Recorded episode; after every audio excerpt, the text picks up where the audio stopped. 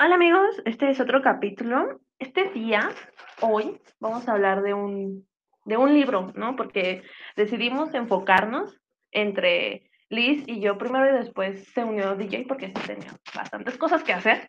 Nos desbocamos y ya tenemos un plan bien hecho, bien estructurado, como la primera temporada, de lo que se va a estar hablando. Y hoy toca un libro de culto, un libro que tus maestros te van a decir, muy bien, tenías que haber leído ese maldito libro, ¿no? Y ese es El extraño caso del Dr. Jekyll y Mr. Hyde, escrito por Robert Louis Stevenson. Un clásico muy bueno. Vamos a tratar lo que siempre intentamos tratar en este podcast, que es las crisis existenciales que tenemos y cómo lo manejó Robert Louis Stevenson en su época, que es más o menos la época victoriana en la que se sitúa este libro. Y pues vamos a hablar de cosas bien fuertes, amigos, porque pues bien y mal, moral y ideas originales. Yo digo que se queden y lo escuchen.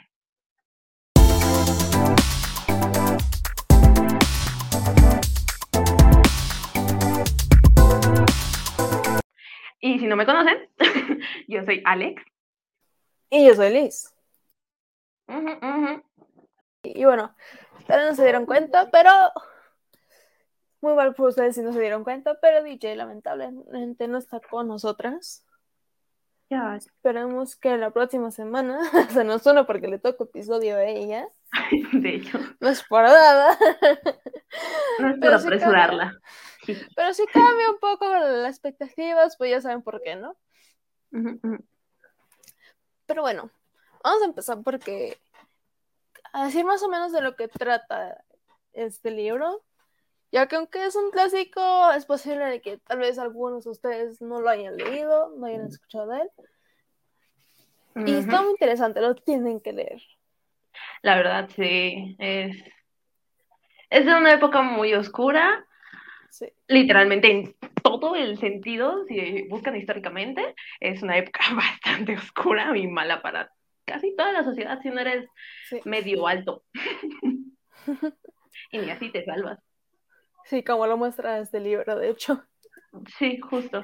De hecho, anécdota graciosa, día antes de leer este libro vi la película de Batman y contra Jack el Destripador y se ambienta en la misma época, entonces mi mente ya estaba predispuesta a imaginar todo eso. Fue hermoso. Pero continuemos. Bueno, básicamente nos habla desde la perspectiva de un abogado. ¿Cómo se llama? Déjeme lo busco. Señor no se pronuncia su nombre. Utterson. Eso. Y nos empieza contando la historia de cómo un señor medio raro atropella, por así decirlo, una niña. No se preocupen, no iban en carro. No existían carros. Exacto. Iba caminando, pero... Lo atropelló. Justo.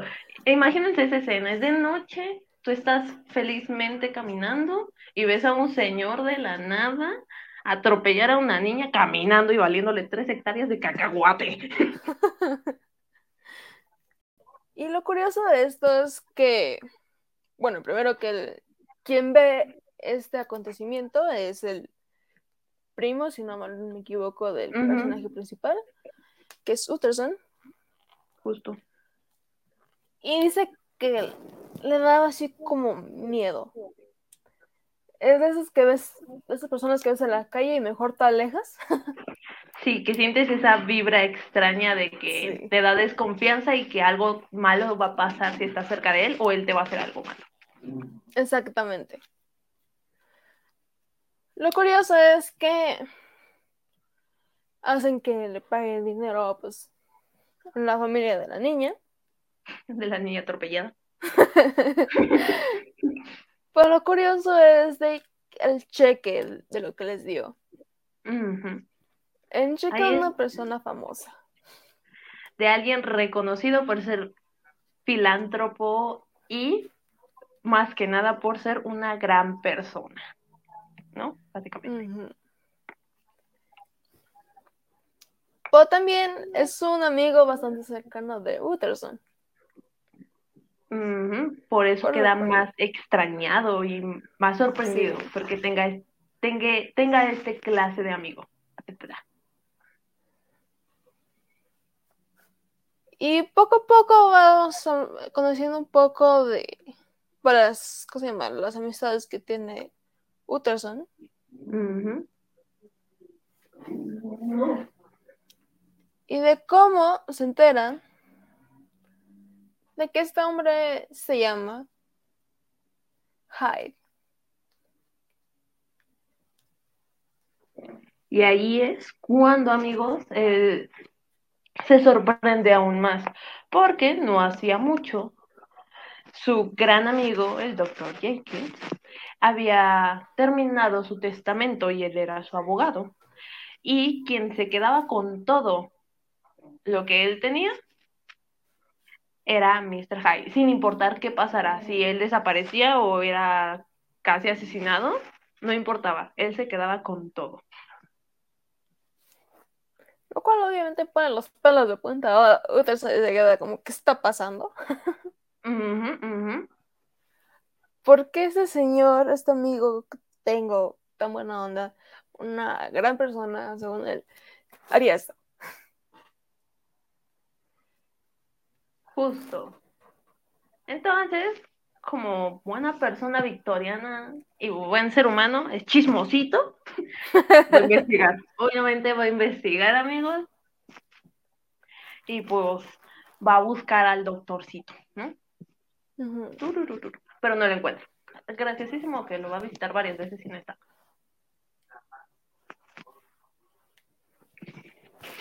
Así que decide irse por un amigo en común, Lanyon, o Lanyon, como se diga. Nombres raros. Sí. La cosa es que, pues, este doctor, porque también es un doctor Lanyon, no sabe nada de Hyde, lo cual se hace cada vez más raro, ¿no? Exacto, porque por lo que te plantea un poquito más adelante también la historia es que estos dos personajes, tanto Utterson como el otro doctor, no voy a complicar su nombre, le vamos a decir el otro doctor, son amigos muy cercanos de Jenkins, ¿no? Entonces, como no conocemos al heredero de todo, ¿no? Básicamente. Así que, como nunca puedo sacar información de su amigo, pues casi a tratar de acosar a Mr. Hyde, no hay que negarlo. Bueno, tratar es decirlo delicadamente, ¿no? Obviamente. Así que lo encontró y lo describió con una persona que era de baja estatura, iba vestido con sencillez y su aspecto, incluso a aquella distancia, no predisponía mucho a su favor a que lo contemplase.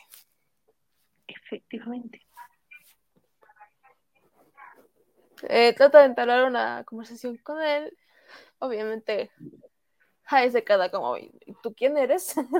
¿Cómo me ubicaste? ¿Y eres? Sí, sí, sí. Y Dr. Jekyll, Utterson quiere saber más de Dr. Jekyll, pero Hyde trata de evitarlo, ¿no? Uh-huh. Y al final, porque vamos a ser sinceras, Utterson está molestando bastante a Mr. Hyde. Uh-huh. Muy chismoso.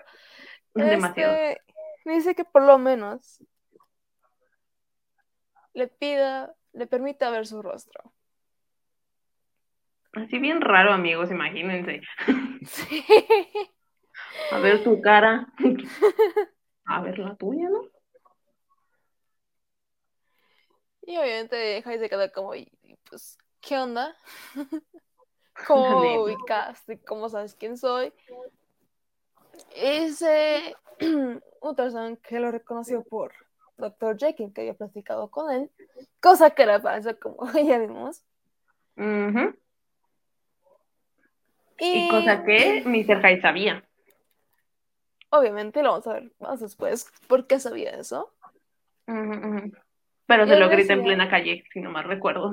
Sí. No es cierto. Y yo así de, wow. Él me dice... Aquí tengo la línea exacta. Y dice, él nunca le habló de mí, gritó Mr. Hyde en un arrebato de ira. No pensé que usted fuera a mentirme. Ven, amigos, no mientan por convivir. Pasa estas cosas.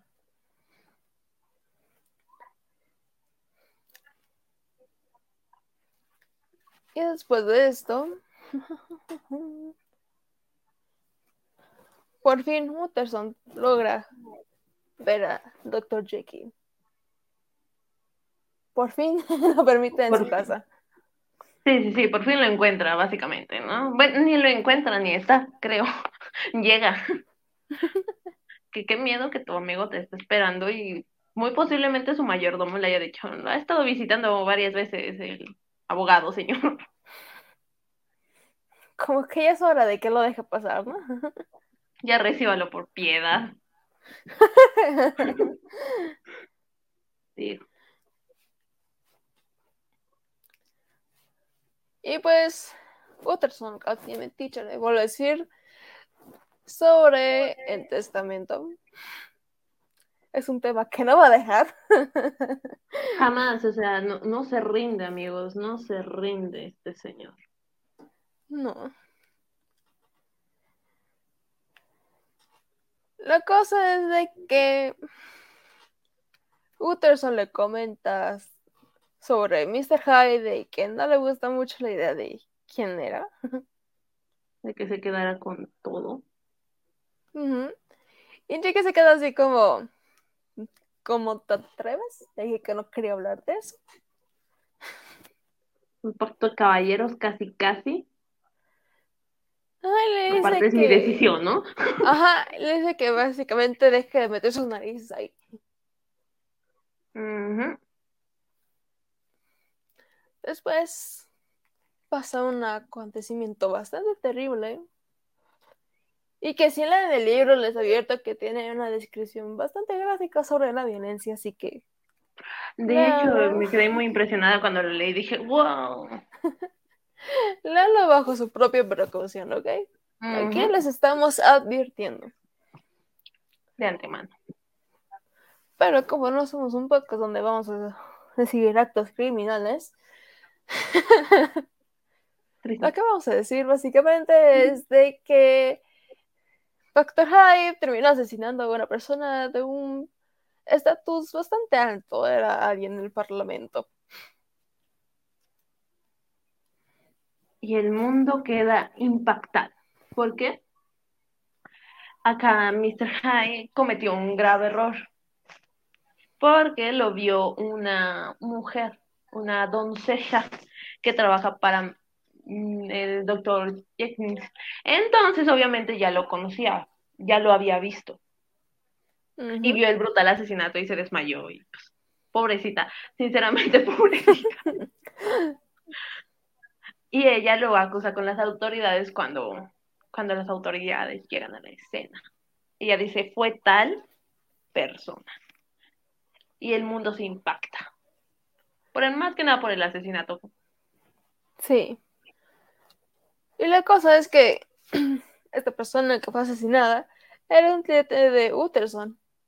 Uh-huh. Así que otra vez fue involucrado, ahora sí, involuntariamente. Y uno dice, güey, pobrecito, déjelo en paz. Ya no está metiendo con nadie, bendito sea. Por fin estaban sus asuntos. Sí, ya está molestando a... sus amigos. Pasa esto. Todo mal. Y la cosa es que Utterson pues tenía la dirección, bueno, no exactamente, sabía dónde había Mr. Hyde, porque él lo había visto entrar a la parte trasera de la casa del Dr. Jekyll, que es el laboratorio. Mm-hmm. Así que van... No lo encuentran, pues encuentran el bastón. y bastantes cheques. Cosa que es muy extraña. Ajá, pero explicado porque tenía un muy buen decorado en su laboratorio, en este caso su casa, ¿no? De hecho. Utterson obviamente vale chismoso a contarle a Jekyll. Porque básicamente es su pana, ¿no? Y dice, no puede ser posible que él sea amigo de tal vez no sabe que es una mala persona. Básicamente, y el doctor Jekyll básicamente le dice que se va a alejar de Mr. Hyde. Que ya nunca se va a ver. Así. Sí, la cosa es que, por lo que nos deja ver, es que en cierta forma estaba como traumado, pero también melancólico de alguna forma. Tipo si extrañaste algo un poco, pero a la vez no. Ajá. Muy raro este señor. Bueno, este doctor. Y es cuando Utterson por fin se da cuenta de que quien dictó los términos del testamento, específicamente los de la desaparición, fue Hyde. Lo cual hizo que el abogado se quedara como rayos. Pero además, el doctor les dio una carta en la que decía que Dr. Hyde, pues ya ibas. Bueno, Dr. Hyde no es el doctor. Mr. Hyde. Ya, pues se iba a largar y que iba a dejar al doctor en paz. Que todo iba. Ya todos iban a ser libres, ¿no? Casi de su maldad. Pero Utterson tenía como ciertas dudas sobre el documento, así que le pidió a alguien que le echara un ojo. Y esa persona comparó cartas de Dr. Jekyll y Mr. Hyde y se dio cuenta que básicamente era la misma letra. Lo único que cambiaba era la inclinación de esta. Y aquí obviamente se saca de onda nuestro querido abogado metiche. Porque empieza a dudar de su amigo, del alma casi, de pues que quiere proteger su reputación por querer ayudar a este mal hombre. Y asesino aparte. Culpando a alguien más, básicamente, ¿no? Sí. Lavándose sus manicos. Ahora, si se recuerdan del personaje de Lanyon, lamentablemente le pasa algo terrible. Se veía bastante demacrado. Dice que ella no quería saber nada sobre el Dr. Jekyll, ni hablar, pero nada de nada. Y obviamente esto también incluía a Hyde. Tristemente. Para él.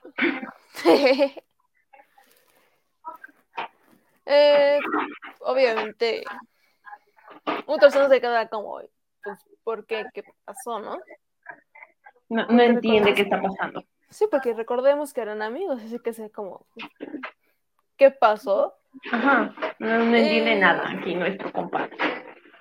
Como si en chino solo pregunta, en una carta, al doctor Jekyll le dijo que, pues, lo entiende y que pues ha traído sobre sí mismo un castigo y un peligro que no puede nombrar.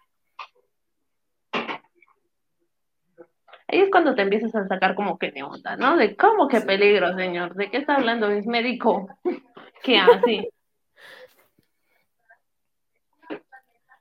La cosa es que unas semanas después, el doctor Lanyon termina falleciendo. y a Utterson le llegó un sobre que sea privado para entregar en mano solamente a J.G. Utterson en caso de que éste hubiera muerto antes para ser quemado sin leer. Es muy raro. Demasiado, entonces, ¿qué está pasando? Y después, muñeca rusa, había otro sobre adentro.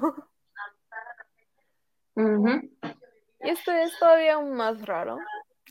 Decía no abrir hasta la muerte o desaparición del doctor Henry Jekyll. Ahí es cuando como que empiezas a dudar de qué esté pasando. Sí, es cuando de plano no tienes la menor idea de lo que va a pasar. Y Utterson, aunque es bastante chismoso, dice, no lo voy a ver. Justo, es lo bonito de este personaje, ¿no? Que dice, no puedo hacer esto. Mi amigo, que ya no está entre nosotros, me pidió por favor no hacerlo, entonces no lo voy a hacer. Por lo menos, ¿no? Justo.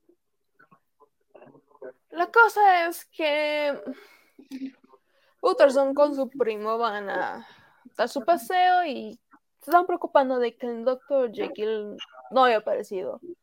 Cuando hace unas semanas, casi un mes, había estado todo normal, como si nada hubiera pasado antes. Y otra vez le empieza a negar sus visitas. Así que mientras están pasando por el laboratorio, se meten al jardín y lo ven y empiezan a hablar con él. Con los buenos viejos chismosos que son. Obviamente. Y no tratan de hacer que salga, se niega. Pero pasa algo bastante raro. Justo. Muy raro. Saca de onda, saca mucho de onda, amigos. Dice que la sonrisa del doctor se borró de su rostro para dar paso a una expresión tan abyecta de terror y desesperación que los dos caballeros de abajo sintieron que se les helaba la sangre. Y te empiezas a preguntar, ¿qué está pasando para que esta persona, este doctor, sienta tanto terror en su propia casa? Chica, para que cerran así la ventana, ¿sabes? Sí, como que vio al diablo mismo, ¿sabes? Igual que el abogado y su primo, porque los dos salieron corriendo de ahí, casi. El tipo como que ya se me hizo tarde. Dejé frijoles en la cocina, adiós. Sí. Pero en el siguiente capítulo se van poniendo las cosas cada vez más raras. Ya que demasiado. El señor Poole, como se diga, que es, para los que no sepan, ¿cómo se llama? Es como el asistente personal, ese mayordomo. Ajá, es su Alfred. Ajá, básicamente. Va a la casa de Utterson y se ve pálido, así como si hubieran visto un fantasma, casi. Algo malo pasó, obviamente es lo que uno piensa al instante. Igual que el señor Utterson. Y se van ambos a la casa del Dr. Jekyll para que le digan que lleva días sin haber salido y que ya no escuchan la voz del doctor, sino la voz de alguien más. Y no entienden por qué, justamente eso lo altera más aquí a nuestro queridísimo abogado, ¿no? Uh-huh. Al final lo que logran hacer es entran forzosamente destruyendo la puerta. Como los maníacos que son. Y lo que encuentran es un cadáver, pero no de la persona que esperaban encontrar, que era el Dr. Jekyll, sino que es de Mr. Hyde. Lo cual es bastante raro. Sí, hay que recalcar que para abrir la maldita puerta les costó bastante. Casi 2 horas ahí estar batallando con la maldita. De hecho. Pero espantados de que ¿por qué está Mr. Hyde ahí? ¿Y dónde estaba el Dr. Jekyll? Debería de estar ahí, porque pues es su casa, ¿no? Y estaba ahí hace unos, ¿qué? 15 minutos. Así que empezaron a buscar por todos lados, no lo encontraron. Pero encontraron algo bastante curioso y eran unos papeles justamente dirigidos para el doctor, bueno, el doctor no, para el abogado Utterson. Y uno de ellos era un testamento del Dr. Jekyll que decía que todo se le iba a dar al abogado. Sorpresivamente encuentra otra carta. Ahí es cuando te das cuenta que a la gente le encantan las cartas. Les encantan. Sí. Porque esa carta, bien, hay creo que 3 cartas. Sí. En la segunda que lee, dice que lea primero la carta que le dejó el doctor que ya falleció. Primero lea esa y después la otra que tiene ahí. Lo cual termina haciendo y se da cuenta de la verdad. ¿Y cuál es la verdad? Se preguntarán. Bueno, lo que nos cuenta el doctor Lanyon es de que una noche le llegó una carta del doctor Jekyll y dice que vaya a su laboratorio y saque una revista con polvos, un frasco y una libreta. Y que se la lleve a su casa, así como está. Y que después, a la medianoche, cuando él esté solo, iba a entrar alguien a su casa, en nombre del doctor, y que se lo dé en ese gabinete. Obviamente el doctor como que se saca mucho de onda, ¿no? ¿Qué está pasando? Pero decide hacerle caso a su viejo amigo. Sí, más que casi le estaba rogando el otro, ¿no? Pero bueno. De hecho, de porfi. Así que el doctor hace todo lo que le dijo. ¿Y quién es el que se encuentra a la medianoche en la casa del Dr. Lanyon? Mr. Hyde, el cual estaba siendo buscado por la policía aún. Justamente, ¿no? Es un asesino buscado y obviamente, como ya te recalcó bastantes veces el libro, te da una vibra de que es una mala persona y que algo malo va a pasar si estás cerca de él, ¿no? Pero su gran amigo le pidió que por favor lo dejara entrar. Entonces, lo dejó entrar. Sí. Le dio el gabinete y empezó Hyde a preparar una muestra bastante curiosa. Que ría y de color rojo terminó siendo un verde, si no me equivoco. Sí. Lo cual ya de plano es bastante raro, ¿no? De por sí es raro el señor. Y Mr. Hell es una pregunta que Lanyon seguro se arrepintió de haber escuchado. Justo. Le pregunta, ¿será usted sensato? ¿Querrá dejarse aconsejar?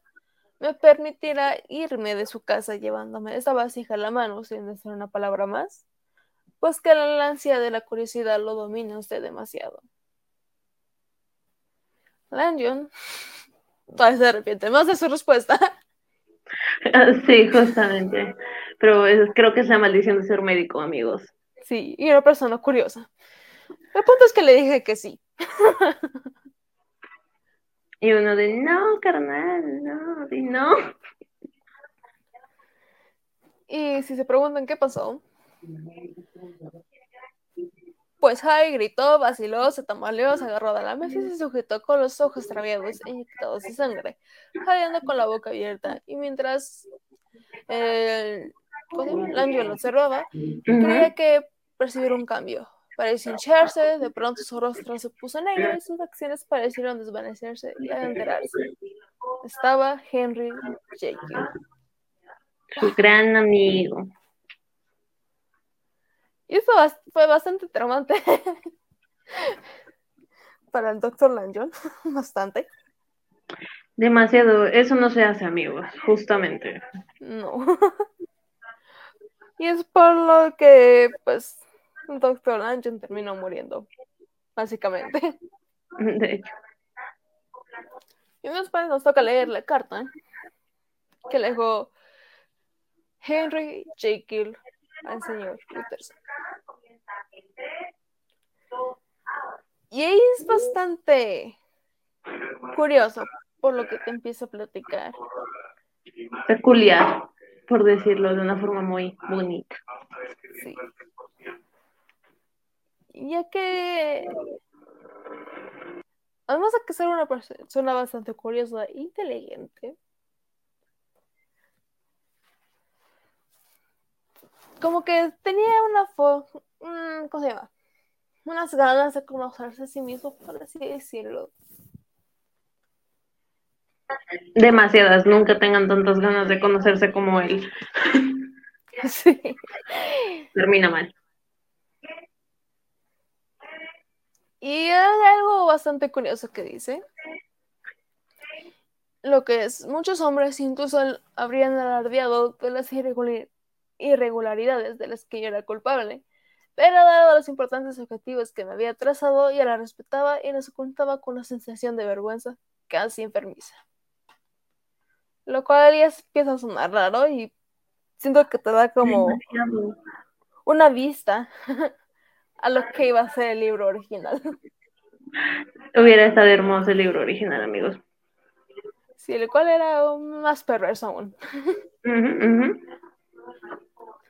Y bueno, empieza a preguntarse sobre la duplicidad, ¿no?, que tiene cada una de las personas. ¿Y qué pasaría si en vez de que lo bueno y lo malo, por así decirlo, estuvieran peleando y cada quien tuviera su cuerpo? Muy buena pregunta. Una pregunta que sinceramente no deberíamos de hacernos seriamente. Sí, especialmente si eres médico o tienes conocimientos de química. Puede terminar muy mal para todos. Muy sí. Mal. El punto es que logró hacer esa poción mágica casi casi que le presentó a Lanyon. Uh-huh.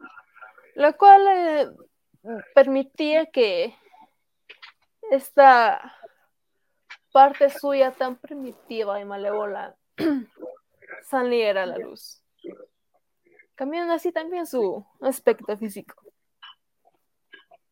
Bastante aterrador, he de decir. La verdad. Pero también nos explica por qué nadie se quería acercar a Mr. Hyde. Justo. Y el problema es que el Dr. Jekyll básicamente le gustó sentir esa libertad que le daba Mr. Hyde de hacer lo que quisiera. Nadie lo conocía, no había documentos de él. Podía hacer lo que él quisiese. Y pues eso, amigos, nos lleva a unos hechos bastante aterradores. Que también terminaron tramando al pobre Henry Jekyll aún más. De hecho. Lo cual quiso decir, ya no quiero saber nada de él. Es malo, básicamente, ¿no? En pocas palabras, lo que está pasando. Sí, y lamentablemente, por la frecuencia que lo hizo, que me recuerda mucho a la película de Red, pues terminó casi casi que convirtiéndose en Edward Hyde, completamente. Sin quererlo y por puro y mero accidente. Lo cual explica por qué pues, pedía a Lanyon que le ayudara y sus problemas con una droga que no encontraba. Parecía obsesionado el señor. Sí, era porque lo estaba. Sí. La cosa es que yepa, no sé si el cuento más largo, porque la verdad está muy corto el cuento. De hecho. La cosa es que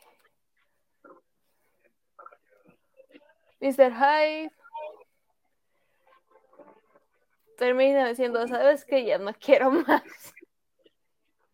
Se dio cuenta de que básicamente todo está mal, ¿no? Acá nuestro doctorcito tiene un miedo absoluto, porque ya tiene conciencia esta otra personalidad, ya tiene sentimientos, se puede decir así, ¿no? Uh-huh. Ya está viva. Ya está vivo, justamente, y es malvado. Es un ser horrible que representa casi todo lo malo del ser humano, ¿no? Y pues él dice, no puedo seguir manteniendo esta existencia viva. Y así es como termina este cuento. Muy bonito. Romanticona, casi. Sí. Pues lo curioso es que si lo leen por lo menos 2 veces, se dan cuenta que poco a poco nos van mostrando que Dr. Jekyll y Mr. Hyde son la misma persona. De hecho. Y una de esas cosas que eran bastante raras, pero termina teniendo sentido por lo que le explica el Dr. Jekyll, es un testamento. Uh-huh. Ya que, aunque suena raro de que él dijera todas sus pertenencias a Mr. Hyde, un asesino, tiene sentido porque él era el mismo, así que podía vivir sin ningún problema en el caso de que, como termina pasando, Mr. Hyde ganara el control sobre su cuerpo. Nunca lo planeó tal cual como pasó. Eso les falló un poquito, ¿no? Por más o menos se lo esperaba, ¿no? Sí, justo.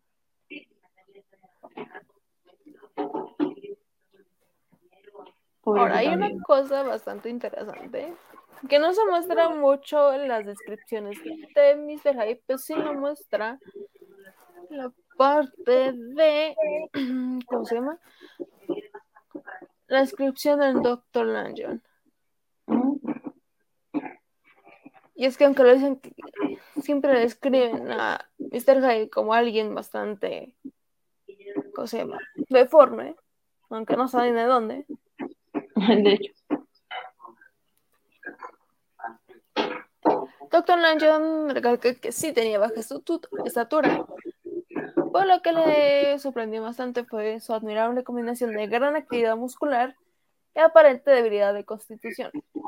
Mm-hmm.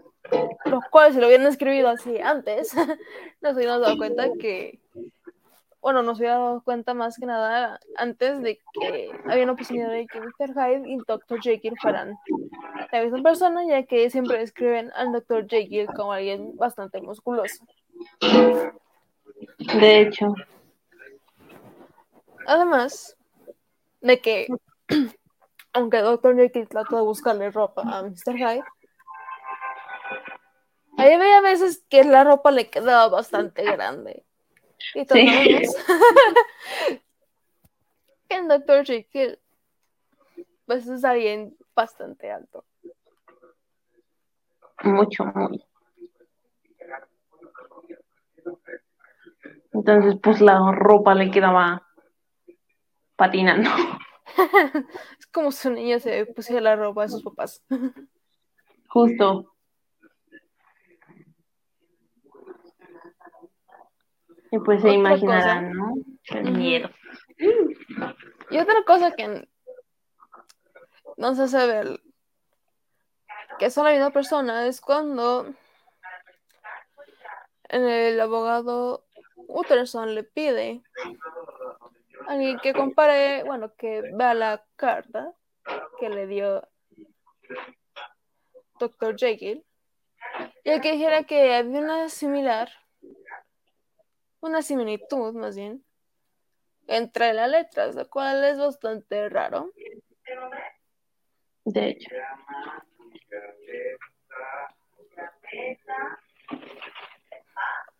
Ya que si ustedes saben algo de caligrafía, de esos tipos de ciencias, bueno, no se puede decir ciencias, canalizar la letra. Es difícil copiar exactamente la letra de una persona, especialmente ciertos trazos, como por ejemplo sería la G o la Y.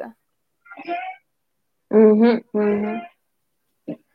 Así que eso nos da más el aire de que estas dos personas eran la misma. Como que te va soltando el mismo libro pistas de qué está pasando, pero pues, son tan ligeritas que seriamente no te das cuenta. Sí, sí, o sea, uh-huh, te quedas patidifuso. Pero bueno, Alex, ¿qué opinas sobre la temática de este libro? Seriamente me gustó, porque te intentan hablar como de esta dualidad del ser humano que existe, ¿no? Que todos tenemos. Que siempre en algo pueden... Ay, no es creencia, pero esta bonita historia del yin y el yang, ¿no? En todo lo malo hay algo bueno y en todo lo bueno hay algo malo. Sí. Pero lo que más me gusta es el hecho de que el doctor crea que él es la parte buena, la parte blanca de este bien y mal, cuando él creó todo esto y él controlaba las acciones de su segunda personalidad antes de que se le saliera de las manos. De hecho, básicamente nos está diciendo, el mismo doctor nos está confesando que hizo esta segunda personalidad para poder hacer todo lo que él quisiera sin afectar su reputación o todo lo que él era como el doctor Jenkins. Uh-huh. Y pues él escapó de las manos. De hecho, y también nos deja ver más o menos lo que el autor trataba de decir en su primer borrador, que gracias a su esposa pues, tuvo que hacer otra versión que la que estamos leyendo. Y aquí dice que lo único que se sabe de aquel borrador es que en él la naturaleza de Jekyll era completamente perversa, sin necesidad de la pócima, y que su transformación en Hyde se conseguía gracias a un disfraz. O sea, básicamente siempre ha sido malo y va a ser malo. Sí. Ahora, otra cosa curiosa que se me hizo es que en una parte de la carta del Dr. Jekyll, uh-huh, decía más o menos algo que es bastante, o se parece bastante a lo que es desorden de la personalidad múltiple o trastorno de identidad disociativo conocido actualmente. Sí, sí, sí. Y básicamente te dice que aunque ya aquella duplicidad fuera tan profunda, yo no era una hipócrita de ninguna manera. Y dos facetas eran completamente sinceras. No era mayor venida yo mismo cuando dejaba de un lado cualquier restricción y me sumía en deshonor que cuando esforzaba la luz del día para profundizar el conocimiento o la alivio de las penas y los sufrimientos. Y eso recuerda mucho como la funcionalidad de lo que en la trastorno de identidad insensitiva, que lo decía Teide porque se me traba la lengua siempre con eso. Son los hunters, que son como los diferentes como aspectos de la personalidad que nunca se lograron como unir por la cosa del trauma. Y otra cosa que sí muestra bastante esta alusión a este trastorno es esta frase que dice: el hombre será conocido como una mera comunidad de múltiples habitantes. Lo cual casi casi es como una descripción de lo que es el trastorno de personalidad múltiple, ya que sí, son personas diferentes cada hunter, y en cierta forma se podría decir que también nosotros, antes de que se inconformara nuestra personalidad cuando éramos niños, ya que había diferentes partes, como un papel. Me acuerdo que lo escriben mucho como si fuera un papel. Y eso eres tu persona, lo que se termina conformando como la personalidad.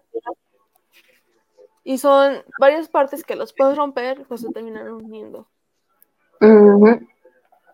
Pero por entradas, estas partes nunca se logran unir.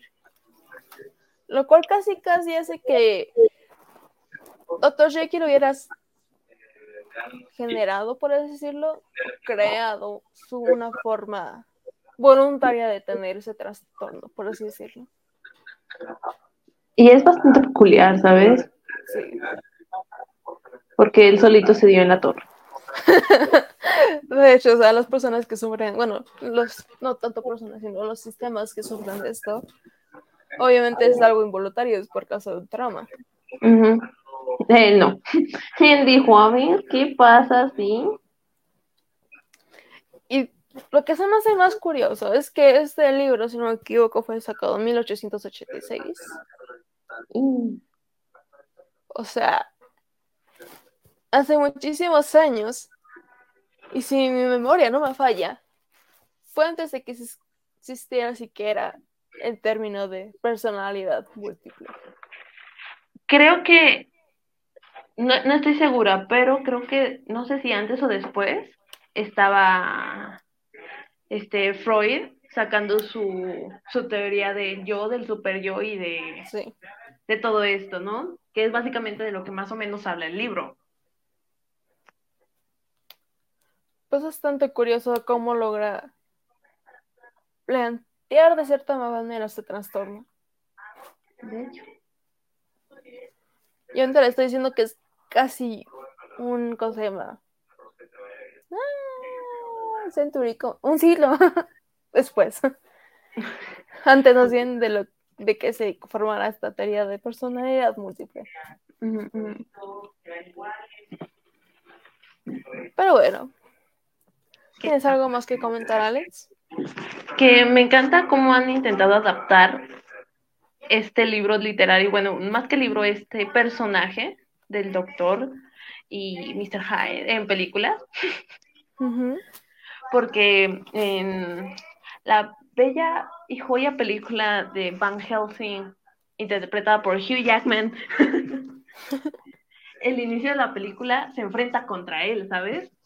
Sí. Y es muy divertido porque en el libro te lo pinta de una forma como muy normal, entre comillas, y todas las demás películas te lo pintan como este duende gigantesco, casi Hall, que te va a matar.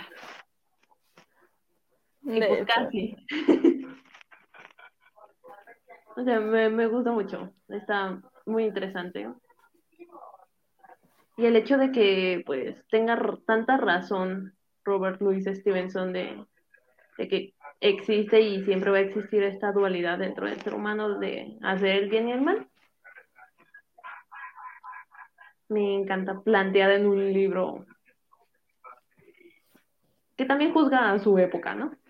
No sé, sí. Me fascina.